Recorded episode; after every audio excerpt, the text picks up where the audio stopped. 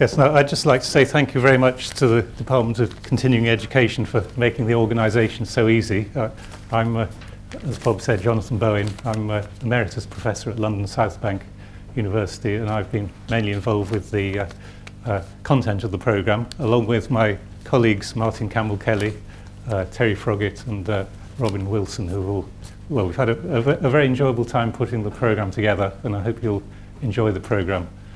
Uh, we, we've called the event Turing's Worlds. We did think about it was originally Turing's World, but we thought he, he has a lot of different worlds. There's both the technical side, and we'll be covering that, although at a reasonably non-technical level, for those of you who are, are worried about there being a lot of maths, there, there won't be too much uh, maths in this.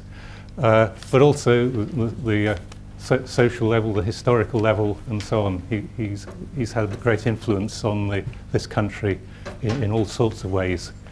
Uh, in fact, I, I've just been at a conference in Pisa and flying back, I'm afraid I'm an academic, so I was on my cheap EasyJet flight, but I, I opened up my magazine, uh, and inside the, the in-flight magazine page on Turing, you know, telling, talking about the events, where, where there aren't many computer scientists that you can open up an EasyJet magazine and find some information on them. So, you know, he's a very u- unique person, and I'm very glad that we're able to celebrate uh, Turing here today.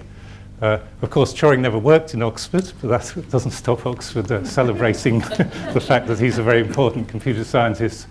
And we do have at least the, the definitive biographer, Andrew Hodges, who, who's based in Oxford and will be here tomorrow. He's in Cambridge today, but coming to speak here tomorrow and also Jack Copeland, who looks after the Turing Archive, and again is up in Manchester and, and coming down here uh, this afternoon, uh, who did his uh, DPhil in Oxford. So there's a few Turing connections at least, and we've got, some, I think, a very good lineup of speakers uh, lined up for you.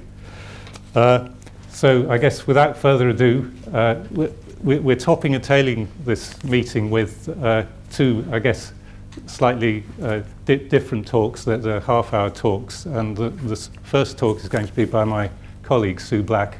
In fact, the whole session is uh, people who at least were at London South Bank University for this first session. Uh, we've all gone off and done different things. Uh, so I've known Sue for a long time uh, with my formal methods sort of computer science hat on. She's now uh, going off and doing very interesting things with sort of social networking, talking to Google, Facebook, and so on. Uh, and we, we've actually written a, a paper together on uh, can Twitter save Bletchley Park because she does a lot of social networking and, and actually she ra raised a lot of funds for Bletchley Park to try and, uh, as you know, sa save uh, the buildings and so on there. And we will we'll be hearing about Bletchley Park uh, tomorrow uh, with a full session So without further ado, I'll hand over to Sue, who will tell us about how, how Turing has affected uh, today's world, th things like EasyJet magazines and etc.